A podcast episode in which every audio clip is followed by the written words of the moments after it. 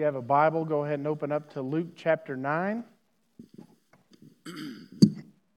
As I've been reading through the Gospels uh, this time, I have found it very intriguing to me that um, I've started to see Jesus in a little bit of a different light.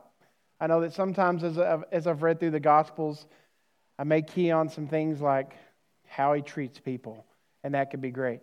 I may key in on some, maybe the miracles of Jesus uh, sometimes uh, the outsiders and how he treats, uh, you know, the lame or the sick. Uh, that sticks out to me. This time, reading through the Gospels, uh, I've been most caught by the identity of Jesus, which is why two weeks ago, when I taught about Jesus calming the storm, that's one of the reasons why I picked that passage, is because looking at Jesus in a different light it's the reason, one of the reasons why I picked the passage that I did tonight. But as you looked at how, uh, as we talked about two weeks ago, when Jesus calmed the storm and leaving the disciples asking the question, Who is this? That even the winds and the waves obey him.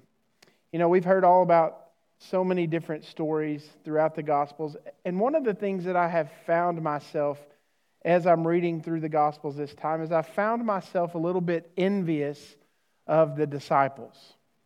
I look at their um, lives and what they got to experience when they walked for several years with Jesus, the miracles that they got to see. Uh, think about some of these things that they have witnessed water being turned into wine at a wedding feast. I mean, I don't know about you, but that would be pretty cool to see. Uh, Jesus healing lots of people, diseases, fevers, sick, oppressed, paralyzed people, people with withered limbs. He heals all of these things. He gives the blind sight. Um, he gives people who have not been able to speak a voice. Uh, he commands fish into nets. Or, or maybe he created the fish on the spot. We don't know. But he did those things. He walks on water. He's fed the multitudes with barely a lunch. Uh, he commands a tree to die, and it obeys instantly. So think about some of these things that he has done and what the disciples have witnessed, even to go so far as to raise a dead person uh, to life or to put an ear back on in an instant. They've seen some pretty cool stuff, right? And so the more I think about what these guys have been able to witness in their two or three years walking with Jesus, what they must have heard, all of the things that we don't get in the Gospels, because it says very, very specifically that not everything that he did is written in the, in the Gospels. He did much more than those things. So it makes me a little envious. It makes me a little jealous of the disciples. And I've oftentimes joked as I, as I talk about this, I've often joked with teenagers of, I would love to go back when I get to heaven, one of the first things to do, you know, besides worship Jesus for a couple thousand years before all those things, saying hi to your loved ones, I want to just sit down and see how everything took place throughout history to see things such as when everyone's language changed at Babel. That would have been sweet, right? Just to be able to see the confusion. That would have been uh, something amazing to me. That's one of the first things I thought of. Uh, what about the 10 plagues, right, in Egypt? That would have been pretty cool to witness. Maybe some things like when Moses raised his arms and the sea split and became two walls. And the ground was dry and they got to cross over. That would have been an amazing thing to see. Uh, maybe to see the walls come tumbling down at Jericho when Joshua was marching around. That would have been pretty awesome to see. Maybe the writing on the wall. Maybe to see the fourth man in the fire with Hananiah, Mishael, and Azariah. Or you may know him as Shadrach, Meshach, and Abednego. To see that to see these things. Maybe to see the heavenly host that showed up uh, in chariots of fire surrounding Elisha and, and having to see them, their eyes open to be able to see that. That would have been pretty cool to see as well. Or maybe Elijah, prophets of Baal, see him call down fire. What an amazing thing that would have been to see. So, to physically see some of the things that these disciples would have been able to see, I look at that and I'm, like I said, I'm a little bit envious. I'm a little bit jealous of those things.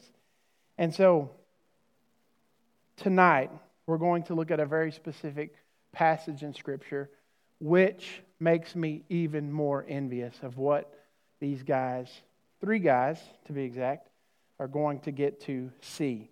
Uh, because we're going to see Jesus, uh, who is God, who has put on human flesh.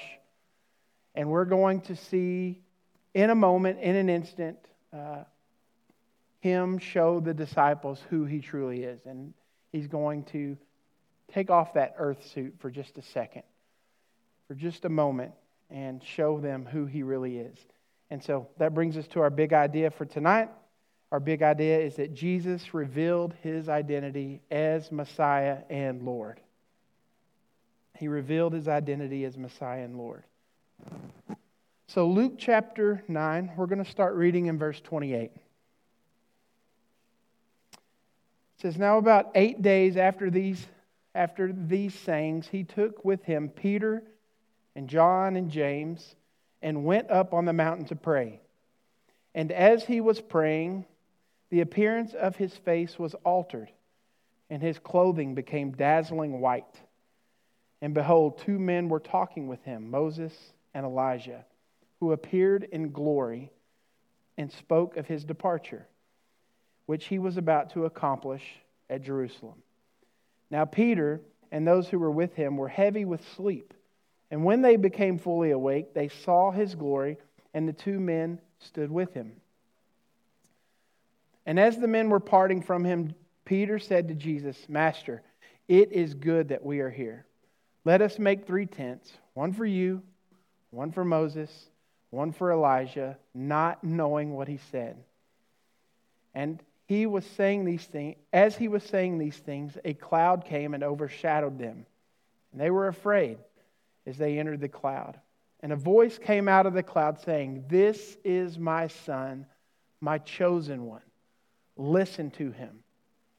And when the voice had spoken, Jesus was found alone, and they kept silent and told no one in those days anything of what they had seen. Right, let's pray this evening.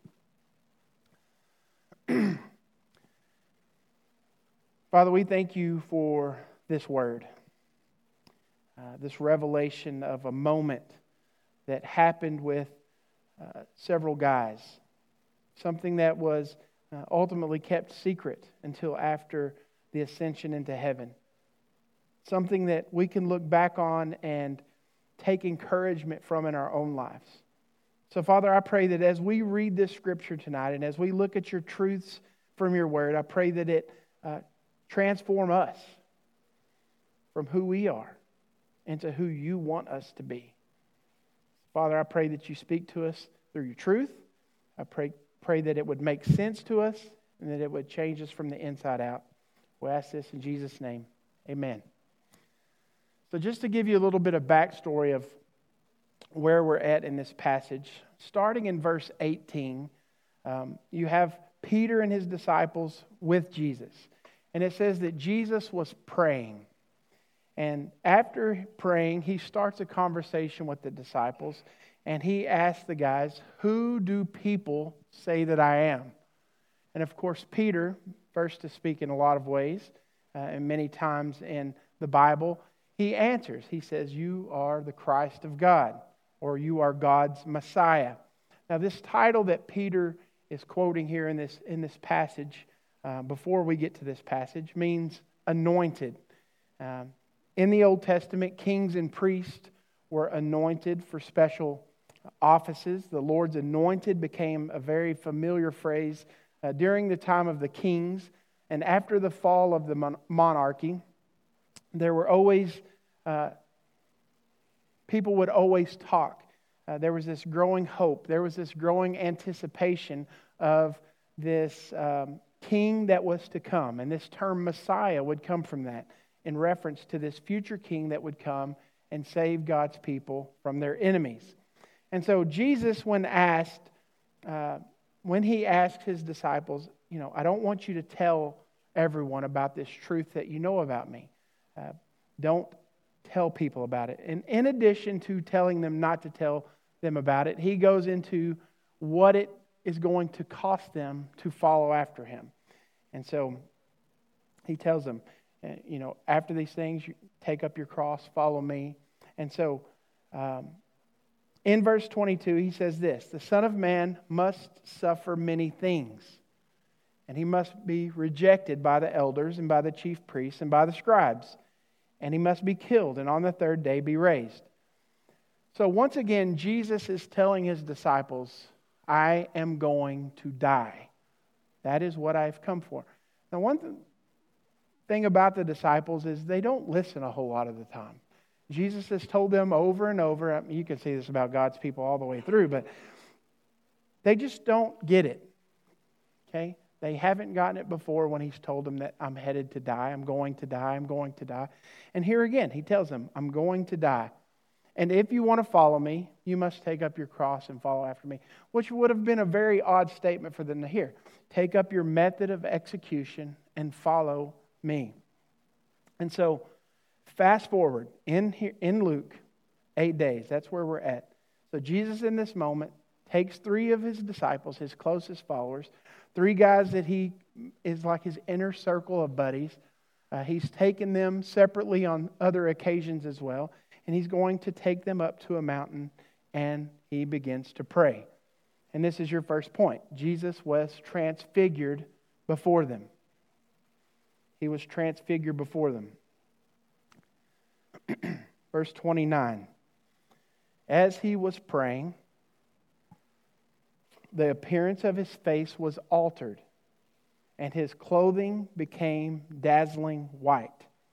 You know, this word transfigured in Greek uh, literally means metamorphio, which if, it's the same word that we get metamorphosis from. You know, like a the transformation of a caterpillar to a butterfly. That's really a very immature way of saying it, a very intermediate way of saying the, the transformation that is taking place here because we really can't put it in the word. Matthew tells us in his gospel that the appearance of his face changed so that it shined like the sun. it was radiant light, his face was. Um, his clothes were dazzling white. Matthew chapter 9, in, in this parallel story, said that his clothes were so white that no one on earth could have bleached them. So they were as white as white could be. Uh, one commentary that I found interesting, uh, I don't think this is the way it was, but I found it interesting that they said Maybe his aura of himself was shining so brightly that it just bleached his clothes. Uh, his clothes weren't shining, it was just the fact that he was shining so bright that it changed his very the nature of his clothes.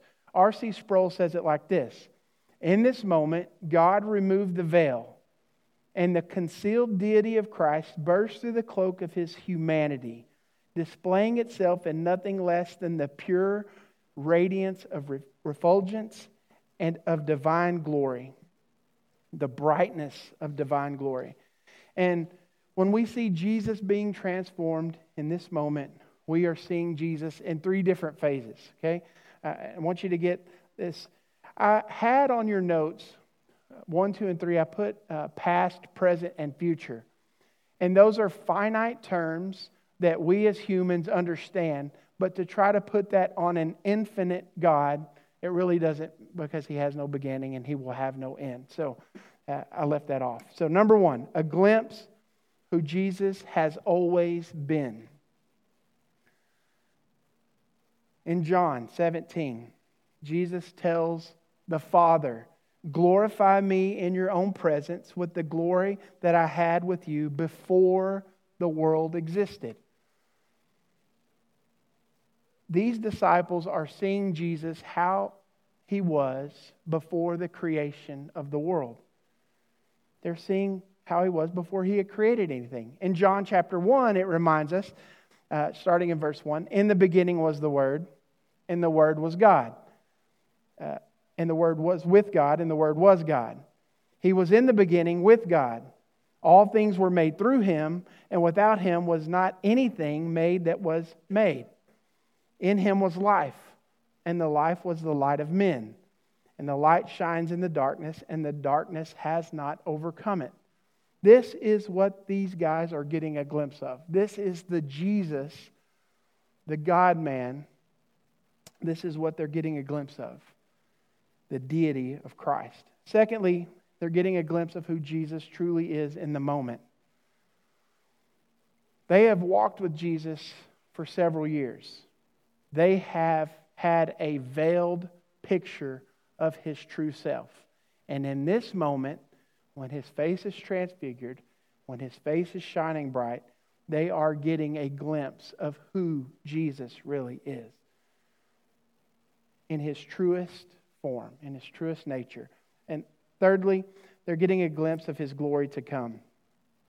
Not only were they seeing Jesus for who he truly was, they're also seeing Jesus for who he will be for all eternity.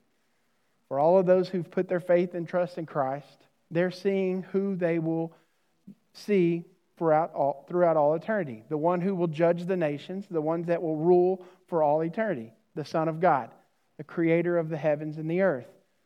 And as Hebrews 13:8 reminds us, Jesus Christ is the same yesterday, today, and forever. That's the closest to past, present, and future that I could get that we can understand. They're seeing Jesus for who he truly, truly is. There was a video that went viral a few years back uh, of an NFL quarterback by the name of Jared Goff. At the time, he was the quarterback of the LA Rams. Um, he was not their quarterback when they just won the Super Bowl, so too bad, so sad. But at this moment, Jared Goff went undercover. There was a head coach at Ventura College in California, and he calls up Jared Goff and he says, Hey, there's a competition going on at my school. And I want these guys to understand that in these competitions that their um, position is not safe if someone wants to compete for their starting job and they are better, I'm going to play the best players. So this coach calls up Jared Goff. Evidently, he knew him. And he says, I want you to come and I want you to be a walk on, a transfer. And I want you to, quote unquote, try out for the team. And it's kind of funny if you go and watch the video, the wide receivers for this uh, college are defending the other guys, and they are nowhere close to as good as this NFL quarterback, obviously. And so it's kind of funny to watch this competition take place, and they obviously know that he's better than the other guys, but they still want to stand up for their buddies and all this stuff, and it's a lot of fun. Until he unveils who he really is at the end of this competition, right? And he takes off his wig and he takes off his, off his creeper mustache and, uh, and his fake tattoos. They put fake tattoos on him and the whole works. They did all sorts of stuff. And so, uh, and it was a fun video. And of course, they all want autographs at that point. So I know this is nothing in comparison to what we're talking about, but I'm trying to give you this idea of these disciples have only seen a, seen a veiled copy of who Jesus really was even as they see uh, the miracles, they haven't truly, with their eyes, seen who Jesus really was until this moment. And these three guys get to see it like never before. And then, of course, let's see what happens next. Two representatives from the Old Testament appeared. Starting in verse 30. It says, And behold, two men were talking with him Moses and Elijah, who appeared in glory and spoke, to his spoke of his departure, which he was about to accomplish at Jerusalem. I want you to just try to wrap your brain around that verse of what this moment must have been like for these guys. Two men, founding fathers of our faith, two great leaders of God's people who were, were in heaven beholding the glory of God, and they're going to step out of that onto earth to behold the glory of the Son. And what this must have been like for them, what this must have been like for the disciples seeing it.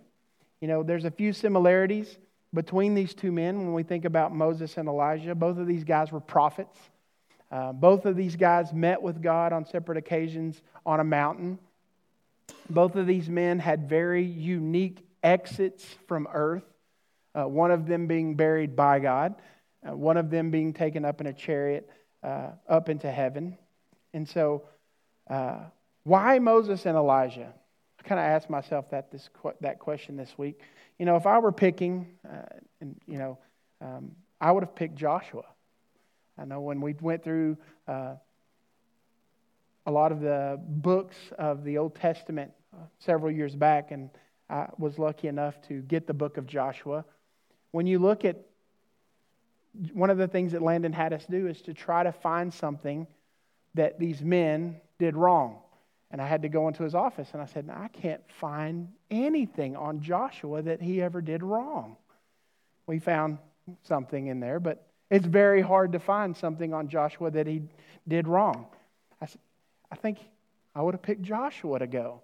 I mean, when you think about it, um, he didn't try to hit a rock when God gave him the command to speak to it, like Moses, right? We're going to talk about that again in a second. He didn't run away from a death threat after seeing a miracle like calling down fire, like Elijah did. Why these two guys? And it's because these two guys represent the Old Testament. Meaning, first of all, Moses represents the law, and Elijah represents the prophets. Everything that these two quote unquote pillars of our faith, everything that they lived for, everything that they hoped for, everything that they were pointing God's people to, it's getting really close right here on this mountaintop. And they know it. How exciting it must have been for these guys.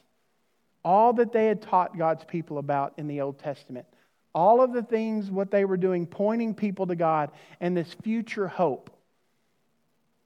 We're getting close right here on this mountaintop. And to be able to be here in this moment would have been really cool for them. John 5 46, Jesus says, For if you believed Moses, you would believe me, for he wrote of me. Jesus tells them, Moses wrote about me. All of these stories, they're about me. All the Torah, all the Old Testament, it's all pointing to me. it's all pointing to what is to come on at Golgotha. On the Sermon on the Mount, Jesus says, I have not come to abolish the law, I have come to fulfill the law. And so these two men represent the law and the prophets, and what God's plan for the, for the law, God's plan for the prophets, was to point God's people to the hope of Jesus Christ. And that's what they were to do. And so all of these things have been pointing us forward to Jesus. And speaking of these two guys stepping on the scene, here's a little side note for you that I found really cool. You remember, I just told you about Moses striking the rock. Moses is going to get in big trouble for striking the rock. God didn't tell you to strike the rock. God told you to speak to the rock. And because of that, Moses gets in trouble and he does not get to go into the promised land. That was one of his punishments. Yet, if you really think about it, where is Moses in this moment? For the first time, he's standing in the promised land. Must have been a really cool scene for Moses in this moment. He's standing here in the promised land. Moses, Elijah, two men representing the law and the prophets, here in this moment, meeting with Jesus. So, why? Why are they meeting with Jesus? Lucky for you that we are in Luke, because Luke is the only gospel that tells us what they are talking about. Um, verse 30 And behold, two men were talking with him, Moses and Elijah, who appeared in glory and spoke of his departure. So that's your blank. They spoke to Jesus about his departure. Jesus has already told the disciples what was about to take place. He told them that he was going to die. He reminds them yet again that he is going to die. And so they are speaking to Jesus about his death. They're speaking to Jesus about his departure. And if you translate this into Greek, it uses a very interesting word in this moment. It uses the Greek word exodos, which is where we get the word exodus from. So, this word exodos, departure, literally means exodus. They are sitting here speaking to Jesus about his exodus. Um, like I said, all of these things from the Old Testament are pointing us forward to Jesus. And this is just one of those things that should tie a big ribbon on it and it should give us a red flag of this makes us think of an Old Testament story. It should immediately make us think of the Exodus. It should immediately make us think of a time when God's people were led out of slavery. It should immediately make us think of the Passover and where that started, where the firstborn was going to be killed. But if you killed the lamb and you wiped the blood over the door, death would pass over your house and death would not come to your house in that moment. All of these stories, as they're thinking about the Passover, as they're thinking about the Exodus, it should make them think about the Old Testament and what Jesus was about to fulfill here in the New Testament, here in the Gospels. So, Jesus, the Lamb of God, without blemish or spot. How do we know that? Because his face is shining like the sun. There is no sin in him. He's God. And so he was about to become the sacrifice for sinner, sinners. 1 Peter chapter 1, 18 through 19 says, You were ransomed, ransomed from the futile ways inherited from your forefathers, not with perishable things such as silver or gold, but with, pres- with the precious blood of Christ like that of a lamb without blemish or spot. They're connecting these dots. And here on this mountain of transfiguration, here when Jesus is meeting with Moses and Elijah, here when they're talking to him about his exodus, all of these dots are starting to connect, even though the disciples are, are going to miss it totally. we're going to know that they're going to miss it totally because Peter spoke. 32. Now Peter and those who were with him were heavy with sleep. And when they had become fully awake, they saw his glory and the two men who stood with him. And as these men were parting from him, Peter said to Jesus, Master, it is good that we are here. Let us make three tents one for you, one for Moses, one for Elijah, not knowing what he said. I love that key phrase that Mark puts in there, not knowing what he said. you know, it's really easy for us on this side of the this side of the cross to give the disciples a hard time.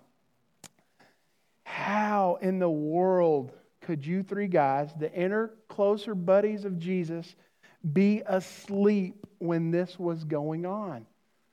No, this is not the last time they're going to sleep in a time when Jesus is praying.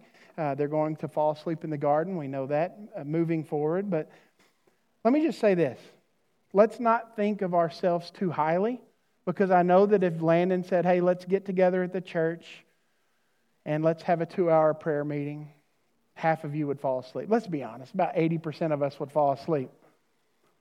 The other 20% would be on your phone or just have ADHD and you couldn't go to sleep anyway. But we would fall asleep.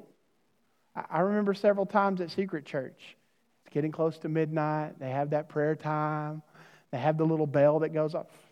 Oh, the bell wakes you up. That's why they put the bell in there to wake you back up. So you keep praying. It's, this is a theme through the Gospels of, and when they wake up, they see, they see this sight unfolding before them. Now, we've seen some pretty crazy miracles. We've seen Jesus do some crazy miracles, but in this moment, they are seeing the glory of Jesus. They're seeing him like they never have before. And Peter gets caught up in the moment. He gets caught up. You know, uh, it's we've gone to youth camp several times. And I remember sometimes at youth camp where teenagers, uh, they truly fall in love with God's word like they never have before. You're listening to three sermons a day, and you're singing, you're having several worship services a day. You do service projects in the afternoon. You're tired, you're emotional. And these kids come Thursday or Friday, they do they get saved like three. No, I'm just kidding, but uh, they don't want to come home. They don't want to come home from this mountaintop experience. They get on fire for Jesus. They get around their buddies. They love Jesus. They've been proclaiming his love all week and they're serving Jesus. And then on top of that, they don't have to make their bed. They don't have to watch their little sister. They don't have to cook any meals. They don't have to clean up for themselves. This is the life. Let's just stay at youth camp. That's kind of what Peter, I think, is having this moment of let's just stay here. It's good that we're here, God. Let's just chill out for a while. Few things wrong with that thought. First of all, there is only one who was worthy to be praised on the mountain that day. Yes, they saw Moses. Yes, they saw Elijah. They saw them in their glory, in their glorious state, in their heavenly state. But they were not worthy of worship. Only Jesus was. He was the only one worthy to be worshiped on that day. Philip Ryken says it like this Jesus Christ does not have any peers. When he spoke with Moses and Elijah, as great as those men were, he was not consulting with his colleagues. On the contrary, his greatness is unique, and whatever glory the disciples saw in him was inherent. Intrinsic splendor of his own supreme majesty, Jesus Christ deserves all worship and honor and glory and praise. To give him anything less than everything we have is to rob the Son of his glory. It's a great quote. There was only one God standing on the mountain top that day, uh, not three. Secondly, Peter failed to realize that this moment was not meant to last. He, this moment was not supposed to last, it was not supposed to take a long time. God's plan of redemption didn't stop on this mountain, it moves forward to the cross. It didn't stop here. That is where we were headed from this point on. You know, I remember when Landon taught us through the book of Luke. The one verse that stood out, stood out to me more, uh, not more, second to Luke 19:10 was Luke 9:51. We're almost there in this passage, but Luke 9:51 where it says, "When the days drew near for him to be taken up, he set his face to go to Jerusalem." He's been doing ministry. But when the time came for him to go to Jerusalem, he set his face on the job that he, was come to, that he had come to accomplish. Jesus knew what he had come for, and he set his face towards Jerusalem. Peter, as well as the other disciples, they did not fully understand that yet, what was taking place. They had not connected those dots yet. Uh, N.T. Wright says it like this They were unable to understand how it was that the glory which they had glimpsed on the mountain, the glory of God's chosen Son, the servant who was carrying in him the promise of redemption, would finally be unveiled on a very different hill, an ugly hill outside of Jerusalem. Jesus was to be the suffering servant, talked about in Isaiah. He was headed to die. He was to be the sacrificial lamb of God, coming to take away the sins of the world. Uh, so after Peter spoke, God spoke. That's the next blank there. God spoke. 34. And he was saying these things. As he was saying these things, a cloud came and overshadowed them. And they were afraid as they entered the cloud. And a voice came out of the cloud saying, This is my son, my chosen one. Listen to him. And when the voice had spoken, Jesus was found alone and they kept silent and told no one in those days anything of what they had seen. When we encounter the cloud in the Old Testament, it should immediately, we should think about the time in Egypt when God led them out of Egypt, when He led them by uh, a pillar of uh, cloud by day, pillar of fire by night, um, the cloud that came down upon the tabernacle to dwell amongst the people um, the very presence of God. And now, God the Father, in this moment, descends upon this mountaintop, and He has a message for these guys. He tells them, uh, This is my Son, my chosen one. Listen to Him. You know, for us to stop and think of all the things that these guys have seen, you think that that would be confirmation enough. But now God Himself is going to come down and speak directly to them and say, Listen to my son. Little different wording here than it was at Jesus' baptism because he has a different message to tell these guys. On one hand, he was proud of his son. Now he's telling the disciples, You need to listen to my son. These guys are going to take what they have seen, they're going to write about it.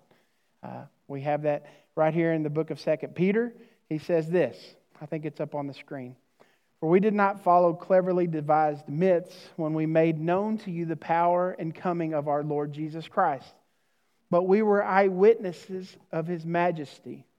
For when he received honor and glory from God the Father, the voice was borne in him by majestic glory This is my beloved Son, with whom I am well pleased. We ourselves heard this very voice, very voice born from heaven for we were with him on the holy mountain. Peter talks about it. They were seeing it all come together. They were starting to, not fully yet, they, I don't think they'll fully connect a lot of these dots until Jesus ascends into heaven. But they're starting to make sense of it and how blessed these guys were to be able to witness this event and it take place. You know, on one hand, I also thought how unfortunate for all the disciples that not all of them got to see this take place. But what about us? I told you when I started tonight that I was kind of envious of the disciples, jealous of some of the things they must have seen, jealous of how um, the miracles that they see, they got to see, and some of the things that they must have witnessed. Uh, but what about us?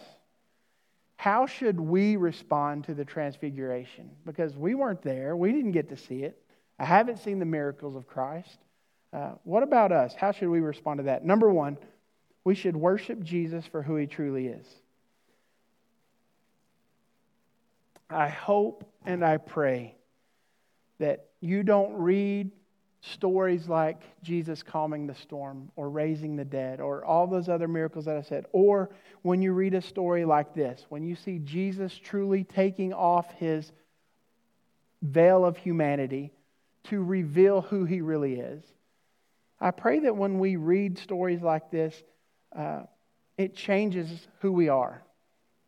We don't allow ourselves to remain the same when we hear a story about Christ, and because he is holy, holy, holy. He is God. He is worthy of our praise. It says the whole earth is full of His glory. That is who we are to worship. So we should worship Jesus for who He truly is. Secondly, we should understand that Jesus came to seek and to save the lost. That was His mission, that was His plan to seek and to save that that was lost, to save um, he lived a sinless life, the life that we could not. Um, he died the sacrificial death, taking on our sin, taking on our shame, uh, paying a debt that we could not pay on our own. Um, he also defeated the grave, conquering death. He made a way for us to be made right with the Father. That's what He did for us. He came to seek us and to save us. He did not stay on the mountaintop because that's not what he came to do. He didn't come down to earth to have a powwow with Elijah and Moses. He came to save sinners. And for that, he deserves, as, like I said earlier, uh, Ryken, he says, to give him anything less than everything we have is to rob the Son of his glory. We owe him all that we are. We owe him every ounce of everything that we have. We owe our very nature to Him. Thirdly, next, we should draw closer to Jesus through His Word. You know, this experience that these guys were partaking of in this moment, this, like I said, it was a spiritual high moment for them. Um, it would come to an end, it would fade, uh, but we should take courage in the fact that that happens because if you read a little bit later in 2 Peter from the verses that I just read to you, um, it says this And we have a pro- prophetic word more fully confirmed, to which you will do well to pay attention as to a lamp shining in a dark place, until the day dawns and the morning star rises in your hearts, knowing this, first of all, that no prophecy of Scripture comes to someone's own interpretation. For no prophecy was ever produced by the will of man, but men spoke from God as they were carried along by the Holy Spirit. So, what does that mean? We have the Bible, we have the story of redemption, all of the stories of the Old Testament pointing us forward to Jesus, and we know the story of Christ and what he accomplished on the cross. All of these dots are starting to connect, and we have it all in the form of God's Word. We see all the connections. We have the Holy Spirit who guides us, who makes sense of God's Word. You know, I said earlier that I was envious of the disciples. I think if the disciples could come today and live, they would be very envious of us and what we have the truth of God's word. We have the full knowledge of Christ and what he accomplished on the cross. And they would look at us and go, Why are you not listening to him? You know all of the answers, you have all of the dots connected. Why are you not listening? Like James 1:22 says, "Do not merely read the word and so deceive yourself. Do what it says." I think God would say the same thing to us.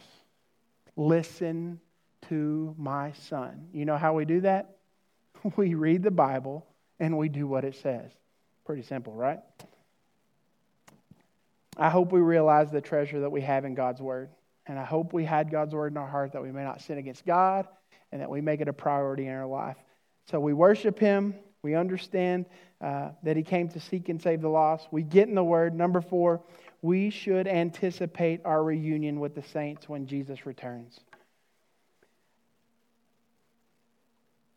If this story, seeing Jesus unveiled of humanity, in all of his glory does not get you excited for eternity, then I would love to introduce you to Jesus for the first time after we finish tonight.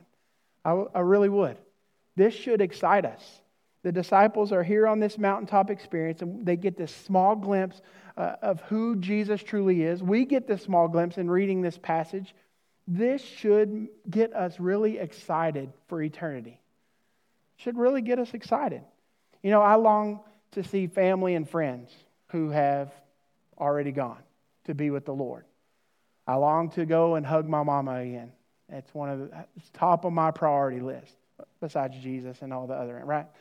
Uh, I long to see some of my brothers and sisters who I have served alongside in this church. I long to hug their necks, necks again. I long to, uh, to see them again. I really do. I look forward to that day when I get to see them in glory.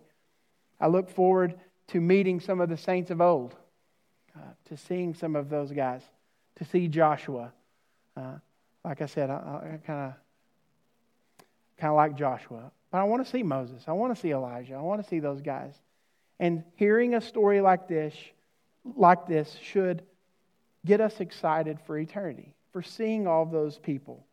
But most of all, I long to see Jesus, like Paul and James and John got to see him in this moment. I long to see Jesus in that way. I long to see the face of Jesus. As Revelation 21 says this And I saw no temple in the city, for its temple is the Lord God, the Almighty, and the Lamb.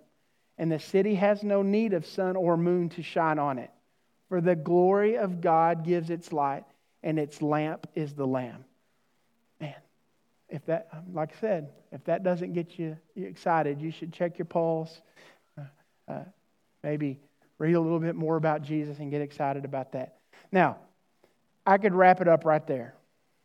I could wrap up tonight, and that would be great. But there's one more point, and we can't miss this. Um, the last point is go make disciples. I think we have to remind ourselves of how Jesus left this, left this earth. And the last charge he gives to his disciples before he leaves to go and make disciples, to baptize them, to teach them to obey all the things that I have commanded you. And he tells them, And I am with you till the end of the age. I'll be with you. I go before you. I want you to go and to make disciples. That's how we should respond. We should go. Yes, we love God. Yes, we uh, want to understand what he came to do. We worship tr- Jesus for who he truly is. We draw closer to him through his word. We anticipate heaven. We anticipate eternity. But lastly, we have to go make disciples. That's what he's called us to do. And until we take our last breath and until Jesus takes us home, that's our job. Go make disciples. Some of us can do it in the nursery, in the youth area, in the adult Sunday school classes, in our workplaces, in our homes. That's our job. We are to go and make disciples. So if you want to know how to respond, we bring honor and glory to Jesus when we do what he says. That's what God's command was in this moment. Listen to my son. And that was his last charge go make disciples. Let's pray tonight.